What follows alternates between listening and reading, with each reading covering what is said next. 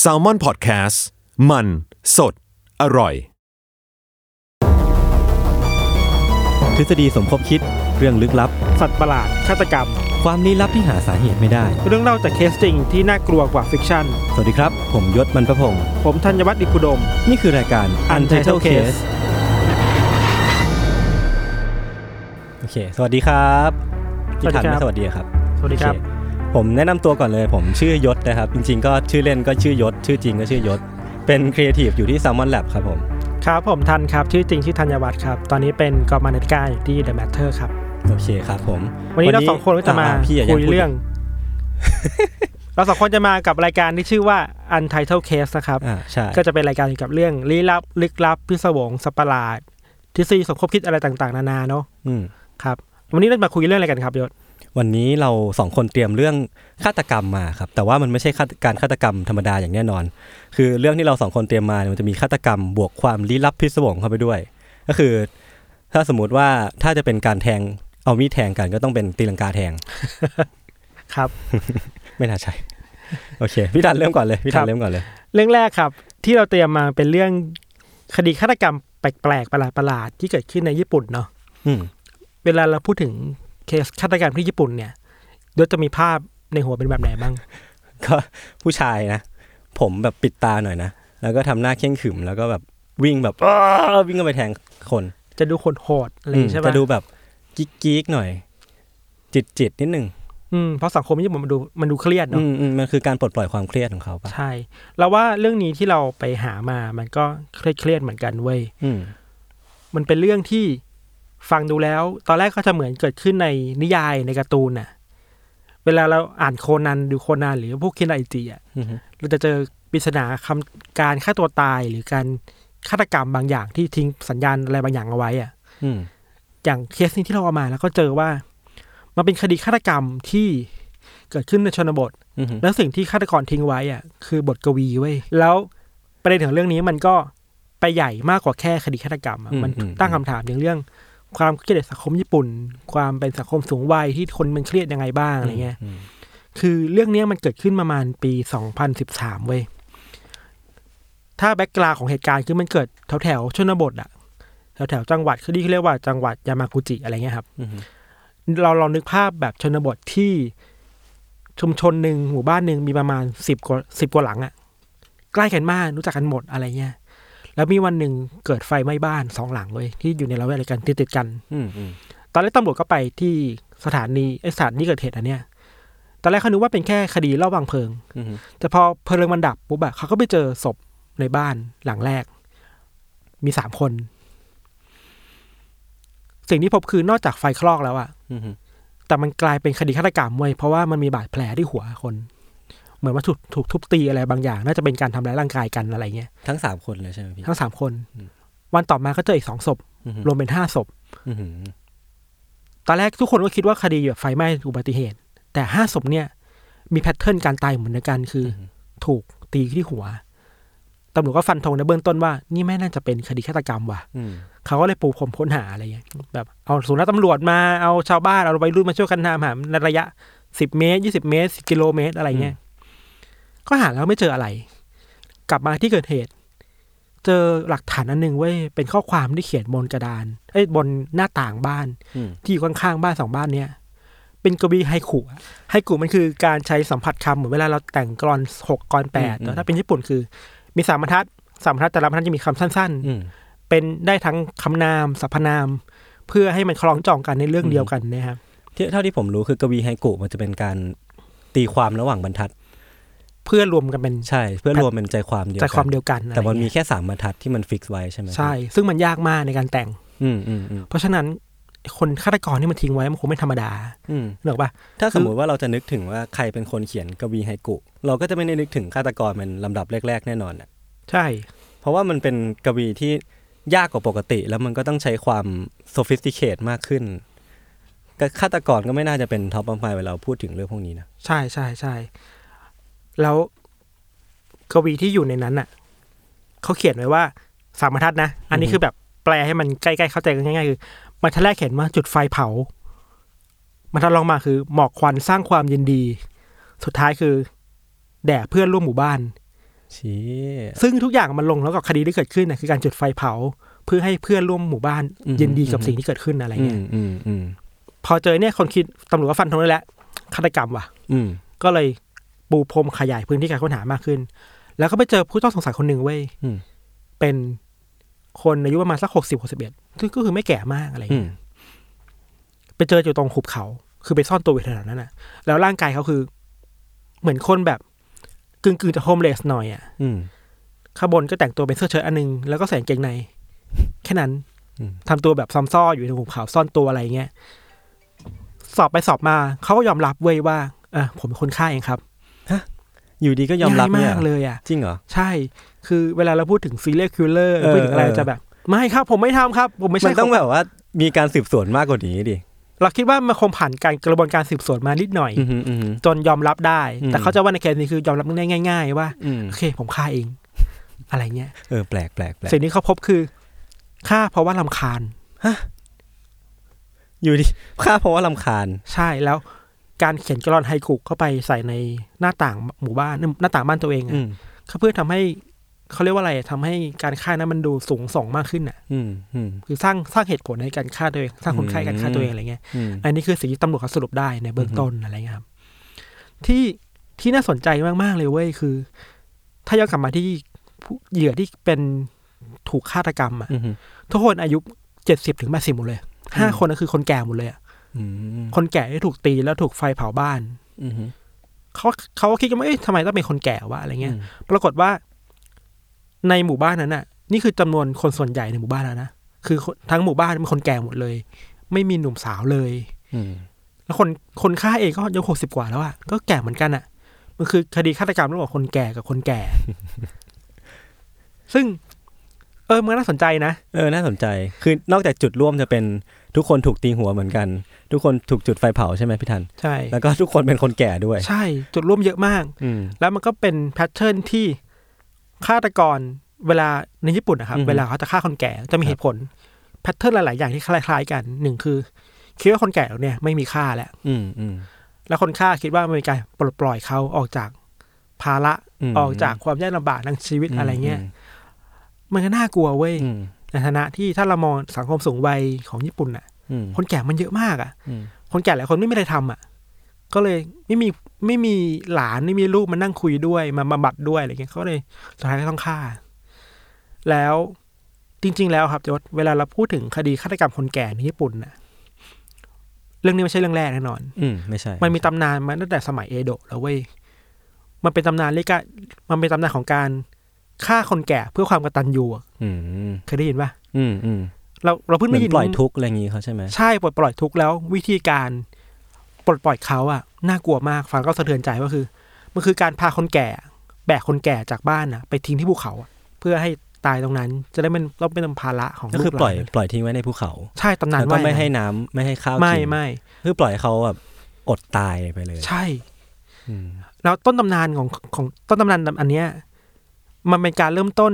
ความอยากตายจากคนแก่เองด้วยนะไม่ใช่ว่าลูกหลานอยากพาเขาไปอ่ะ ไม่ใช่ว่าเราไปคิดแทนเขา ใช่ แต่เป็นคนแก่เองที่อยากตาย มาขอร้องว่า อืม พาพาป้า พายายไปทิ้งเถอะอะไรเงี้ย ม ฟังแล้วก็น่าเศร้าแล้วก็น่ากลัวในเวลาเดียวกันอะไรเงี้ย อืม ลองคิดถึงสภาพเห็นภาพเด็กหนุ่มคนหนึงต้องอุ้มคนแก่เพื่อไปทิ้งอะไรเงี้ยน่ากลัว แต่ว่า มันก็มีทางในแง่กตัญญูเนาะที่คิดว่าโอเคแหละ เราปล่อยให้คนแก่เขาไปปลดปล่อยชีวิตกันในภูเขาอะไรเงี้ยแต่อีกแง่หนึ่งมันก็เป็นนะแง่ที่เขาเรียกว่าอะไรอะความความผิดปกติในจิตใจคนอะ อืม มันเหมือนมนุษยธรรมอะเวลาจะฆ่าคนหนึ่งมันใช้เวลาเยอะแต่นี่ฆ่าฆ่าคนในนามความกตัญญูอะ อืม มันแบบเฮ้ยมันโคตรเทาเลยอะ อืมจริงจริง มันมันมันไม่ดำอะ จริงจริง ๆ สมัยนี้มันเหมือนว่ามันก็อยู่ก้ากึ่งกันแล้วอะผมว่ามันคือการดีเบตแล้วว่า เรามีสิทธิ์ในการเลือกที่จะตายได้ไหมอะแม้กระทั่งคนหนุ่มสาวก็ตามคือ มันเป็น เป็นสิ่งที่กำลังถกเถียงกันอยู่นะณปัจจุบันนี้นะพี่ ใช่ แล้วตำนานแบบเนี้ย มันก็อยู่ในรากรากสังคมญี่ปุ่นมานานแล้วเว้ย อืม มันฝังมันอยู่ในความเชื่อที่คิดว่า คนแก่คือคนที่ useless อะ อืม เออแบบอยู่บ้านก็ไม่มีค่าเพราะฉะนั้น อืม ตายไปก็ไม่มีใครรู้อะไรเงี้ย อืม ไอไอปัญหาสังคมที่คนแก่ตายไปด้วยคนไม่รู้ เยอะๆอย่างเงี้ยครับ มันก็เกิดขึ้นทั้งในเมืองและชนบทนะ อืม อย่างในโตเกียวในเมืองหลวงก็มันก็มีตำนานเรื่องคนแก่ตายที่คนไม่รู้เยอะมาก เช่น บางอพาร์ตเมนต์น่ะ กว่าจะรู้ทีคือก็ได้ยินแค่ได้ยินแค่ได้ยินเสียง ไม่ใช่ได้กลิ่น อืม แปลกๆจากห้อง ถึงจะรู้ว่าอ๋อนี่มีคนตาย กว่าจะรู้ที่หนึ่งคือ สมมุติว่าเราไปเห็นคนแก่นอนบนเตียงอะสิ่งที่เขาลงเหลือคือก็คือซากสีดำๆอันหนึง อืม มีแมลงวันมีหนอนชอนชัยบนบนเตียงนอนไปแล้วอะ โหน่ากลัว มันคือความตายที่ทั้ง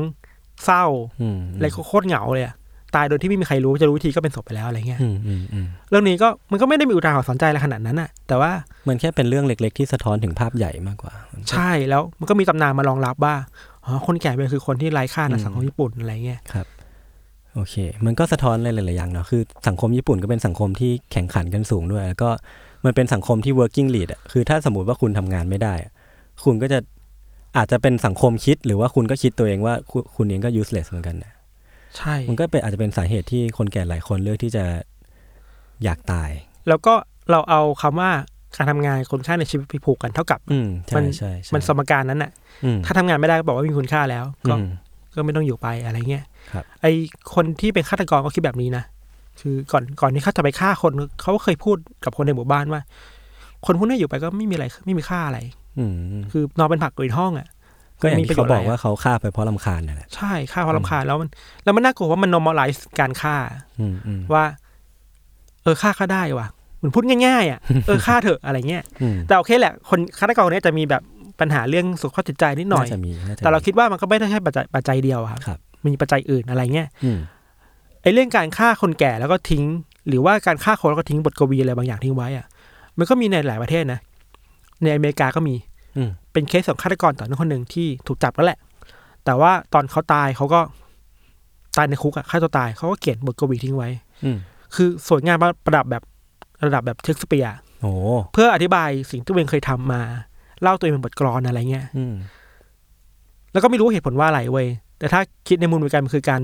สร้างคุณค่าให้ความตายตัวเอง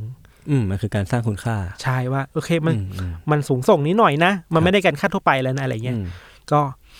สังคมไทยยังไม่มีอะไรแบบนั้น เนาะแต่ก็อยากมีเลย อย่ามีเลยดีกว่า ฟังแล้วก็น่ากลัวน่าเศร้าอ่ะ มน่ากลัวเหมือนกันนะโอ ครั เค บ เวลาเราจะอธิบายนี่คือสังคมสูงวัยแหละ คนแก่ฆ่ากันเองโดยที่เราก็ไม่รู้เยอะอะเพราะมันเขาอยู่ห่างไกลสายตาคนน่ะ เป็นเรื่องของชนบทด้วยแหละเนอะ ใช่ตำนานด้วย ครับ ครับ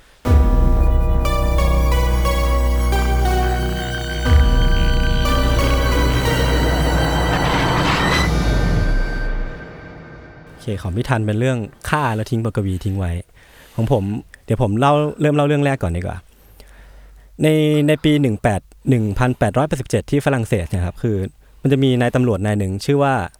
โรเบิร์ตเลอดรูแต่ถ้าอ่านเป็นฝรั่งเศสนะก็จะเป็นโฮแบร์เลอดาฮู เค ไม่ต้องพยายาม ยาก ดีว่ ยากกว่าเดิมอีก คือเขาเนี่ยเป็นตำรวจหนุ่มอายุ 35 คือในปารีสเนี่ยถูกขนานนามกันว่าเป็นตำรวจที่เก่งที่สุดเลยนะ ก็คือมีอยู่วันหนึ่งเขาก็ถูกเรียกให้ไปสำรวจคดีชาวประมงหายธรรมดาเลย ก็เมื่อเดินทางไปถึงที่ท่าเรือนอร์แมนดีที่เป็นที่เกิดเหตุเนี่ยเมื่อตอนบ่าย เขาก็รู้สึกว่าเขามีเวลาว่างตั้งวันหนึ่งก็เลย อยากพักผ่อนก่อนที่จะเริ่มทำงานอย่างเต็มที่ ก็เลยเข้าไปนอน แล้วก็วันรุ่งขึ้นก็ตื่นมาก็ไปหาที่สถานีตำรวจเลยปกติ ก็เมื่อไปถึงสถานีตำรวจอะ เขาก็เลยรู้ว่าจริง ๆ แล้วเรื่องที่ชาวประมงหายอ่ะอาจจะต้องเอาไว้ก่อนเลย เพราะว่ามีเรื่องที่สำคัญกว่านั้นเขาแทรกเข้ามา อืม คือเป็นเรื่องของนักธุรกิจหนุ่มคนหนึ่งที่ถูกยิงตายที่ชายหาด ในสภาพศพมันคือโดดโดดถูกยิงข้างหลังอะแล้วแบบคว่ำหน้าจมกับทะเลไปเลย เขาก็เลยรู้สึกว่า เอ้ยเขาก็เลยโดนมอบหมายให้ไปสำรวจคดีนี้แทนที่จะไปสำรวจคดีชาวประมงหาย เมื่อเขาไปถึงที่เกิดเหตุอะมันเป็นชายหาดใช่ไหมพี่ร่องรอยที่เราน่าจะพบอันดับแรกๆก็คือรอยเท้า อืม อืมเขาก็ไปสำรวจรอยเท้านั้นก่อน แล้วก็นอกจากรอยเท้าเขาก็เจอเศษกระสุน ปลอกกระสุนน่ะที่ที่ที่น่าจะเป็นอาวุธที่เอาไว้ใช้ก่อเหตุเนี่ยตกอยู่ตรงนั้นด้วย ก็คือไอ้ตัวรอยเท้าเนี่ย เมื่อนายโรเบิร์ตผมขอเรียกโรเบิร์ตแล้วกันเนาะเมื่อนายโรเบิร์ตเนี่ยเข้าไปสำรวจใกล้ๆเนี่ยเขาก็รู้สึกว่าทำไมรอยเท้าตรงนี้มันคุ้นๆจังเลย เขาก็เลยให้ทีมนิติที่ที่มาด้วยกันเนี่ย เอาไอ้ไอ้แบบแบบรอยเท้าที่ชัดเจนที่สุดอะเอาไปจำลองเป็นแบบแบบจำลองขึ้นมา ปรากฏว่า อันนี้เราคิดในใจว่ามันจะมี อย่า คำตอบ เพิ่ง อะไร อย่า บาเพิ่งงอย่อา ย่าเพิ่ง งไม่รู้ว่าเราเหมือนกันเปล่าโอเค เอ โอ อ เคครั เขา บ เขาก็พอได้แบบจำลองมาปุ๊บเนี่ยเขาก็แบบแยกปลีกวิเวกไปเลยนะ ไปนั่งสำรวจไอ้แบบจำลองเนี้ยอยู่คนเดียว ประมาณชั่วโมงสองชั่วโมง แล้วอยู่ดีเขาก็เดินกลับมาที่สถานเตรียมตำรวจตรงนั้นอะแล้วบอกว่าไม่ต้องหาคนร้ายแล้วครับ ผมรู้ตัวคนร้ายแล้ว อ่า คนนั้นคือนายโรเบิร์ตเดอเลดฮูผมก็ไม่แน่ใจเขาอ่านตัวเองว่าไงเหมือนกันนะ เออ อาจจะเขาอาจจะบอกว่าผมเองครับที่เป็นคน ก็ ร้าย คือตัวเองใช่ไหม ใช่เป็นคนร้ายเอง คือแบบว่าทุกคนแถวนั้นนะไม่เชื่อเลยนะว่าว่าเขาเป็นคนฆาตกรรมเอง เพราะว่าเขาเป็นตำรวจและฝีมือดีด้วย อืม เขาก็คิดว่าแบบนายตำรวจคนเนี้ยอาจจะทำงานหนักเกินไปจนจนทำให้พูดอะไรที่ไม่จริงออกมาหรือเปล่าแบบมึนๆหรือเปล่า อืมอืม เขาก็บอกว่า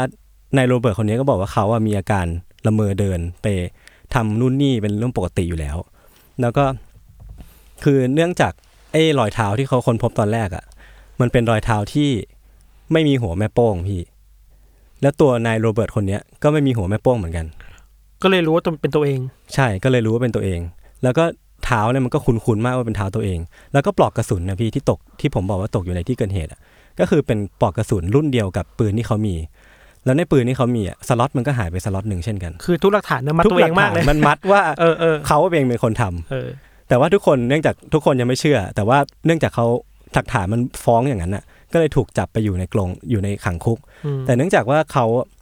ทุกคนไม่ได้เชื่อว่าเขาเป็นคนฆ่าจริงๆ ก็เลยมันไม่ใช่ลักษณะถูกขังแบบนักโทษเท่าไหร่ อาจจะเป็นแค่การคุมขังซะมากกว่า เพราะเพราะฉะนั้นเขาเลยมีโอกาสที่จะยังได้รับสิทธิ์ในการพกปืนอยู่ เพราะว่าเขาก็เป็นตำรวจนะเนาะก็ทุกคนก็ไปขังแล้วก็ไม่มีอะไรเกิดขึ้น จนมาถึงวันหนึ่ง อยู่ดีเขาก็ลุกขึ้นมาเดินตอนกลางคืน แล้วก็เอาปืนที่เขาได้รับสิทธิ์ให้พกเนี่ยไปยิงผู้คุมตายคนหนึ่ง คือยิงในคุกอะเหรอ ยิงในคุกเลย ทีเนี้ยคนก็เลยเริ่มเชื่อว่า เขามีอาการละเมอเดินไปฆ่าฆาตกรรมคนจริง มันจะอ้างเปล่าวะ ๆ ไม่แน่ใจพี่คือคือเรื่องที่ผมอ่านมามันเป็นอย่างเงี้ย อ่าา คือ าา คือผมก็เลยสงสัยว่าเอ่อเดี๋ยวผมเล่าอันนี้จบก่อนแล้วกันคือคือ หลังจากที่เขาเขาเขาฆาตกรรมผู้คุมเนี่ยเขาก็ทุกคนก็เชื่อแหล้วว่าเขามีอาการอย่างนี้จริง ๆ แล้วก็รู้สึกว่าเขาน่าจะต้องรับการทรีทเมนต์แต่ว่าเมื่อเนื่องจากสมัยนั้น ผมว่าอาจจะยังไม่ได้มีการรองรับ ไม่ได้มีการวิเคราะห์ผลผลทางสมองขนาดนั้นก็เลย เขาถูกส่งให้ออกไปอยู่นอกปารีสแล้วก็ถูกหมอหรือว่าถูกตำรวจควบคุมอย่างจนห้าสิบปีอ่ะจนกว่าเขาจะตายไปเลย ก็คือเหมือนไม่ได้รับการไว้วางใจอีกต่อไปแล้ว ก็ทีเนี้ยผมก็เลยไปเสิร์ชมาเว้ยพี่ว่า การละเมอเดินมันเกิดขึ้นได้ยังไง นี่เดี๋ยวผมจะลองอธิบายให้ฟังถึงสลีปไซเคิลของมนุษย์ก่อนแล้วกัน ครับ คือไอ้การนอนของเรามันถูกแบ่งออกเป็น 2 โหมดนะพี่ โหมดแรกคือโหมด REM กับอีกโหมดคือ NIEM ก็ REM เนี่ยมันย่อมาจาก Rapid Eye Movement หรือก็คือการเคลื่อนไหวของตาอย่างมาก ก็ผมแปลผมแปลตรงไปปะ ได้อยู่แหละ โอเค อีกอันหนึ่งคือ NIEM ก็คือ non rapid eye movement ก็แปลตรงๆก็คือการหลับแบบฝันกับหลับแบบไม่ได้ฝันอยู่นั่นแหละ มันต่างกันที่ความฝัน มันมันไม่ได้ต่างกันที่ความฝัน มันคือต่างกันตรงที่แบบเครื่องเครื่องที่มันจะ detect eye เนี่ย อ่า คือช่วงช่วงที่เราช่วงที่อยู่ใน REM อ่ะตาเราจะเคลื่อนไหวอยู่ แต่ว่าช่วงที่เป็น NREM เนี่ยตาเราก็จะนิ่งสนิทแล้วก็เป็นเหมือนเป็นเป็นอยู่ในช่วงสเตจที่หลับลึกมากกว่า คือเมื่อเมื่อเราเริ่มนอนหลับเนี่ยสมองเราก็จะเข้าสู่ระบบ NREM ก่อน มันโดยในระบบ NREM ตรงเนี้ยมันจะแบ่งออกเป็น 3 ช่วงก็คือ N1 N2 แล้วก็ N3 โดย N3 เนี่ยคือสเตจที่เราจะหลับลึกที่สุด หรือว่าเขาจะเรียกว่า deep sleep อะพี่ ก็คือพอเราเริ่มนอนหลับปุ๊บ เราจะเริ่มเข้าสู่ N1 สอง N1 ก่อน แล้วก็ค่อยๆ ไปสู่ N2 แล้วก็หลับลึกและเป็น N3 แล้ว ทีเนี้ยจาก N3 อ่ะมันจะค่อยๆ กลับมา N2 แล้วก็จะเข้าสู่ NIM ซึ่งจะเป็นช่วงที่เราฝันนั่นเอง ก็คนปกติเนี่ยจะเริ่มจะตื่นก็ต่อเมื่อฝันเสร็จหรือว่าอยู่ระหว่างฝัน แต่ว่าจะไม่มีใครจะตื่นขึ้นมาระหว่างที่หลับลึกอยู่ เพราะฉะนั้นอาการละเมออะ ทั้งทั้งละเมอพูดและละเมอเดินเลยนะพี่ มันจะเกิดจากการที่คนเนี่ยตื่นจากการดีฟสลีปอะแล้วก็อยู่ดีก็อยู่ใน awake state เลยอะก็คืออยู่ดีก็ตื่นมาเลย เพราะฉะนั้นร่างกายหรือว่าสมองของเราอะก็จะถูกเหมือนเหมือนถูกกักขังอยู่ในระหว่างการหลับกับการตื่น ก็คือบอดี้มันตื่นแล้วอะแต่สมองยังไม่ตื่นอะ ภาษาผีผีๆคือกึ่งหลับกึ่งตื่นอะไรอย่างเงี้ย เอ ปะ อ มันคือกึ่งหลับกึ่งตื่น เออ เลย พี่ทันเคยละเมอไหม เคยบ่อยเลย จริงเหรอ พี่ละเมอเป็นยังไง เราไม่ล่าสุดคือไปเปิดตู้เย็นอะ จริงเหรอ นี่คือพี่ละเมอถึงขั้นละเมอเดินไปเปิดตู้เย็นเลย ใช่เรากลับบ้านแล้วเข้าใจว่าเราเหนื่อยๆมากอะ อืมอืม แล้วแม่เราก็เห็นมันมีห้องห้องรับแขก อืม ซึ่งดูทีวีกันอะแม่เราเห็นเราเปิดประตูจากห้องนอน เดินเข้าไปห้องครัวก็เปิดตู้เย็น แล้วก็ไม่หยิบอะไรกลับมาแล้วก็ปิดแล้วก็เดินเข้าไปกับหลับ อันนี้คือพี่ไม่รู้ตัวเลยใช่ไหม ไม่รู้ นี่อันนี้นานยังอันนี้นานยัง ปีที่แล้ว ที่ อ๋อเหรอ ที่จำความได้เว้ย ม แต่ว่าตอนละเมออเราพอรู้สึกตัวนะไม่ อืม ไม่รู้เรื่องมันเลยแบบมันมันเหมือนเห็นภาพอะไรบางอย่างว่ามึงกำลังจะเดินไปอ่ะแต่มึง แต่ว่า ควบคุมตัวไม่ได้ เหอน อะ เหมือนฝัน แต่ว่าพี่รู้สึกว่าไม่ได้ เออ ไม่ได้มันเหมือน รู้สึกตัว ฝัน ไม่ได้ถูกควบคุมตัวได้ ใช่ใช่ อืม ใช่ อืมโอเคละเมอเนี่ยมันก็มีตั้งแต่ละเมอพูดแล้วก็ละเมอละเมอเดินไปเดินเปิดตู้เย็นแบบพี่ทันนั่นแหละ แต่ว่าส่วนใหญ่มันจะเป็นการละเมอที่ทำแอคชั่นแบบซ้ำๆอย่างเช่น ลุกขึ้นมานั่ง หรือว่าลุกขึ้นไปทำความสะอาด ถ้าเอ็กซ์ตรีมหน่อยก็คือลุกไปเปิดตู้เย็นแบบพี่ทันหรือว่าทำอาหาร หรือว่าขับรถก็มี หรือว่าเอ็กซ์ตรีมกว่านั้นก็คือละเมอไปฆ่าอย่างที่เรื่องที่ผมเล่าให้ฟังตอนแรก ครับ อืมทีนี้ผมก็เลยไปเสิร์ชเพิ่มเติมว่าจะมีเรื่องเรื่องราวเกี่ยวกับการละเมอขับรถไปฆ่าคนไหม เพราะว่ามันมันดูเป็นไปไม่ได้มากที่สุด คือ เลย ตำรวจคนเนี้ยก็ไม่ได้ทำ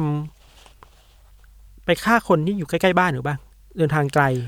อ๋อไม่ไม่ไม่เดี๋ยวผมมีอีกเรื่องหนึ่ง โอเค เออเป็นเรื่องของคนที่ละเมอเขาอ้างว่าละเมอขับรถไป 20 กิโล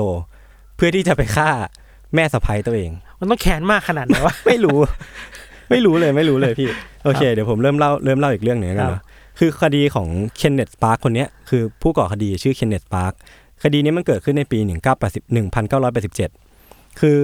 คุณเคนเนตสปาร์คคนนี้เนี่ยเป็นคนแคนาดาอายุที่ 23 ปี แต่งงานแล้วก็มีลูกสาวอายุ 5 เดือน คือตัวเคนเนตสปาร์คเองผมต้องเล่าอย่างนี้ว่าเขาเป็นคนที่สนิทกับครอบครัวมาก ทั้งแม่สะใภ้แล้วก็คุณยายเขาเองเนี่ยเขา แม่สะพายเรียกเขาว่าเป็นยักษ์ใหญ่ใจดีเนื่องจากคุณเคนเนตปาร์คเนี่ยเป็นคนตัวใหญ่มาก แล้วก็เรียกเรียกกันเหมือนสนิทชิดเชื้อกันในครอบครัวมากครับ แล้วก็จุดเริ่มต้นของไอ้คดีตรงเนี้ยมันคือในช่วงก่อนวันเกิดเหตุเนี่ยเขาได้ไปยุ่งเกี่ยวกับการพนัน แล้วก็ทำให้ทำให้เสียเงินไปอย่างมาก แล้วก็แบบอยู่ในวิกฤตการเงินขั้นหนักเลยอะเพื่อใช้หนี้เขาเลยต้องแบบต้องใช้เงินเก็บของครอบครัว ทั้งทั้งของแม่สะพายเองแล้วก็ของของครอบครัวเขาเองอะเนาะแล้วก็เริ่มที่จะโกงเงินที่ทำงานด้วยพอทีเนี้ย พอเขาโกงไปสักพักอะเรื่องมันก็แดงแล้วเขาก็ถูกไล่ออกจากที่ทำงาน ทีเนี้ยมันก็เลยเป็นบ่อกเกิดของความเครียด เครียดไปสักพักเขาก็รู้สึกคือในในในต่างประเทศเนี่ยมันจะมีตามซีรีส์พี่พี่ทันอาจจะเคยเห็นที่เขาแบบเป็นวงล้อมกันคุยกันเรื่องปัญหา วง อืมอืม บำบัด มาบำบัด บำ กั บั น ดจิตใช่ใช่ทีเนี้ยคุณเคนเนตคนเนี้ยเขาก็ไปเข้าร่วมการบำบัดตรงนี้เกี่ยวกับการพนันนะนะแล้วเขาก็เหมือนเหมือนตัดสินใจได้ว่าเขาจะบอกเรื่องเนี้ยกับแม่สะพ้ยกับคุณยายเขาเพราะว่าเขาทนไม่ไหวแล้วที่จะแบกมันไว้คนเดียว ก็เลยคืนคืนก่อนหน้าที่จะไปหาคุณคุณแม่สะพ้ยคนเนี้ยเนี่ย คุณเคนเนตเขาก็นอน แล้วตอนเช้ามืดนะเขาก็ได้ขับรถไป 20 กว่ากิโล เพื่อที่จะไปบ้านบ้านของแม่สะพ้ยคนเนี้ยที่เมืองสกาโบโร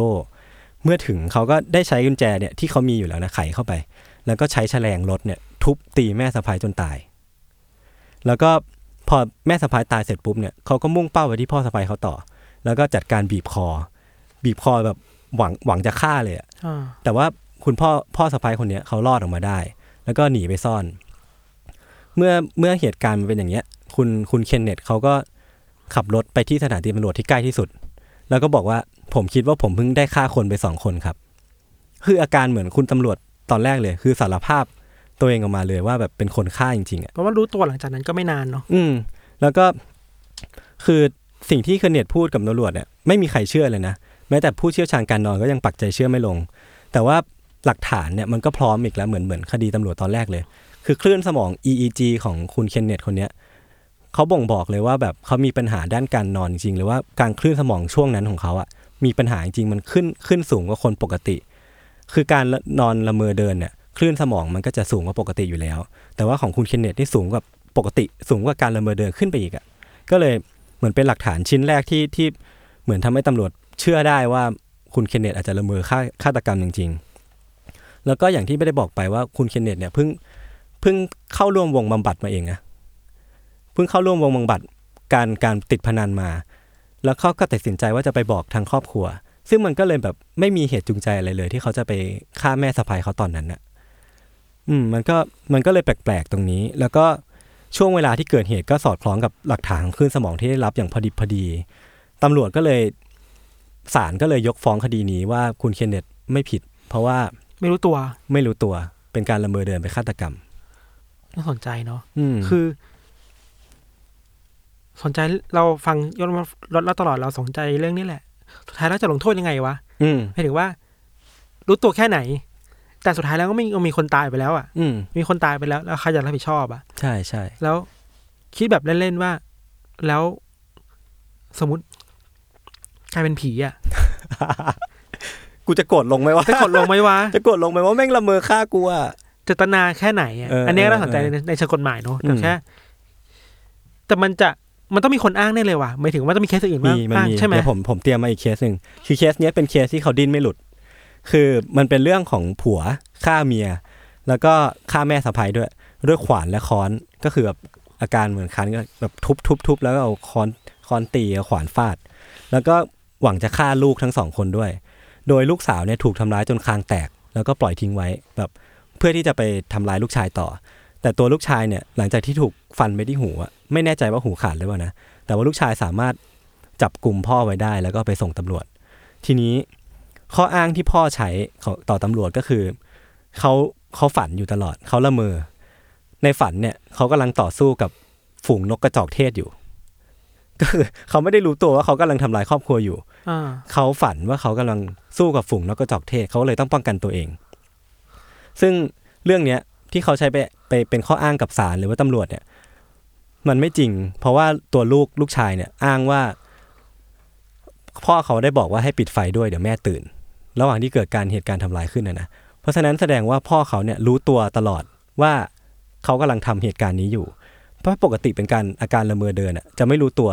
จะแบบ ไม่รู้ตัวว่ากำลังทำอะไรอยู่ แล้วก็ตาถึงตาจะเปิดนะ แต่ว่าเขาจะไม่รับรู้อะไรทั้งสิ้นเลย จะไม่พูดคุยอะไร ใช่ คร แต่ว่าเหตุการณ์เนี้ยที่เขาพ่อเขาอ้างมามันไม่เป็นจริง เพราะว่าพ่อเขายังบอกให้ลูกเขาอะไม่ต้องเปิดไฟ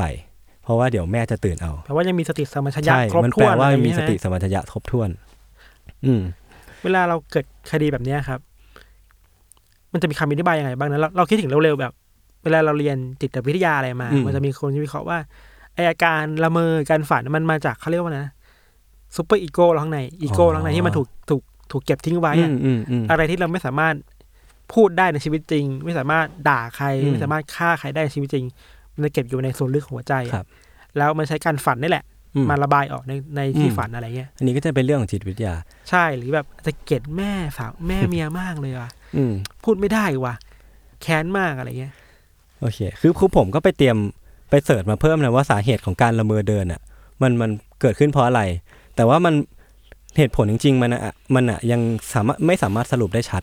แต่ว่ามันน่าจะมาจากหลายสาเหตุครับคือหนึ่งเลยคือการเติบโตของระบบประสาทส่วนกลางที่ช้ากว่าปกติ คือการละเมอเดินมันเกิดขึ้นในเด็กมากกว่าผู้ใหญ่ แล้วก็พักผ่อนไม่เพียงพอ หรือว่าเป็นไข้หรือเหนื่อยเกินไป หรือว่าเครียดอะไรเงี้ยคืออย่างอาจจะเป็นสาเหตุที่พี่ทันละเมอไปเปิดตู้เย็นก็ได้นะ หิว เราหิว เครียด บอกแม่ดิแม่เตรียมข้าวมาหน่อย หรือว่าอาจจะเกี่ยวข้องกับกรรมพันธุ์ก็ได้ เพราะว่าการละเมอเดินนั้นน่ะหกสิบเปอร์เซ็นของเด็กที่เกิดการละเมอเดินอ่ะ คือจะมีพ่อแม่ที่เคยละเมอเดินด้วยเหมือนกัน หรือว่าอาจจะเกี่ยวข้องกับสารในสมองที่ชื่อว่าเซโรโทนิน หรือว่าอาจจะเกี่ยวกับฮอร์โมนก็ได้เพราะว่าเขาบอกว่าผู้หญิงก่อนมีเมนมีโอกาสเกิดละเมอเดินได้มากกว่า แต่ว่าเขาบอกว่าสาเหตุเนี่ยกับกับพฤติกรรมที่เราทำระหว่างละเมอเดินอะแยกแยกส่วนกัน คือพฤติกรรมที่เราทำระหว่างละเมอเดินอะมันอาจจะเกี่ยวข้องกับสภาพแวดล้อมที่เราเติบโตมาด้วย หรือว่าจะเจอจะเกิดกับ environment ณขณะนั้นของเราด้วย ก็อย่างที่พี่ธันพูดแหละว่า มันอาจเกิดจากความเครียดข้างข้างนอกที่มันมามีผลกับจิตใต้สำนึกของเรา อืม จริง ๆ มันดูอันตรายไหมนะเราคิดว่าอาจจะไม่ค่อยอันตรายไหมนะ ผมว่ามันก็ ละเมอเดินถ้าถ้ามันไม่ทำให้ใครเดือดร้อนน่ะ อืม ยังเป็นทำให้ตัวเองเดือดร้อนแบบเดินเบอร์เดินแล้วตกท่อตกเตียงตกอะไรก็ว่าไป แต่ละเมอเดินแล้วไปฆ่าคน เอ น่ะ อคือ มัน ผ ก็ ม ดูแบบ ผมก็ไม่แน่ใจว่ามันสามารถเกิดขึ้นได้กับผมหรือเปล่านะ หรือว่าอาจจะเป็นพิธัน ถ้าเราเครียดมากๆแล้วอยากฆ่าใครสักคนอาจจะเกิดขึ้นได้ปะแล้วมัน เออ แล้วมันไม่ได้นอนพักผ่อนเพียงพออะไรอย่างเงี้ย พี่อย่าเกลียดผมแล้วกัน อืม โอเค วันนี้มีประมาณนี้พี่ ครับ โอเคครับ โอเคที่ที่ผมกับพี่ธันเล่าไปเมื่อกี้ก็เป็น 2 เคสของวันนี้เนาะแล้วเดี๋ยวอาทิตย์หน้าเราจะเตรียมเรื่องอะไรมาเล่ากันอีกในธีมอะไรอีกก็เดี๋ยวรอติดตามกันต่อไปนะครับ ครับ โอเคสวัสดีครั ส บ วัสดีครับ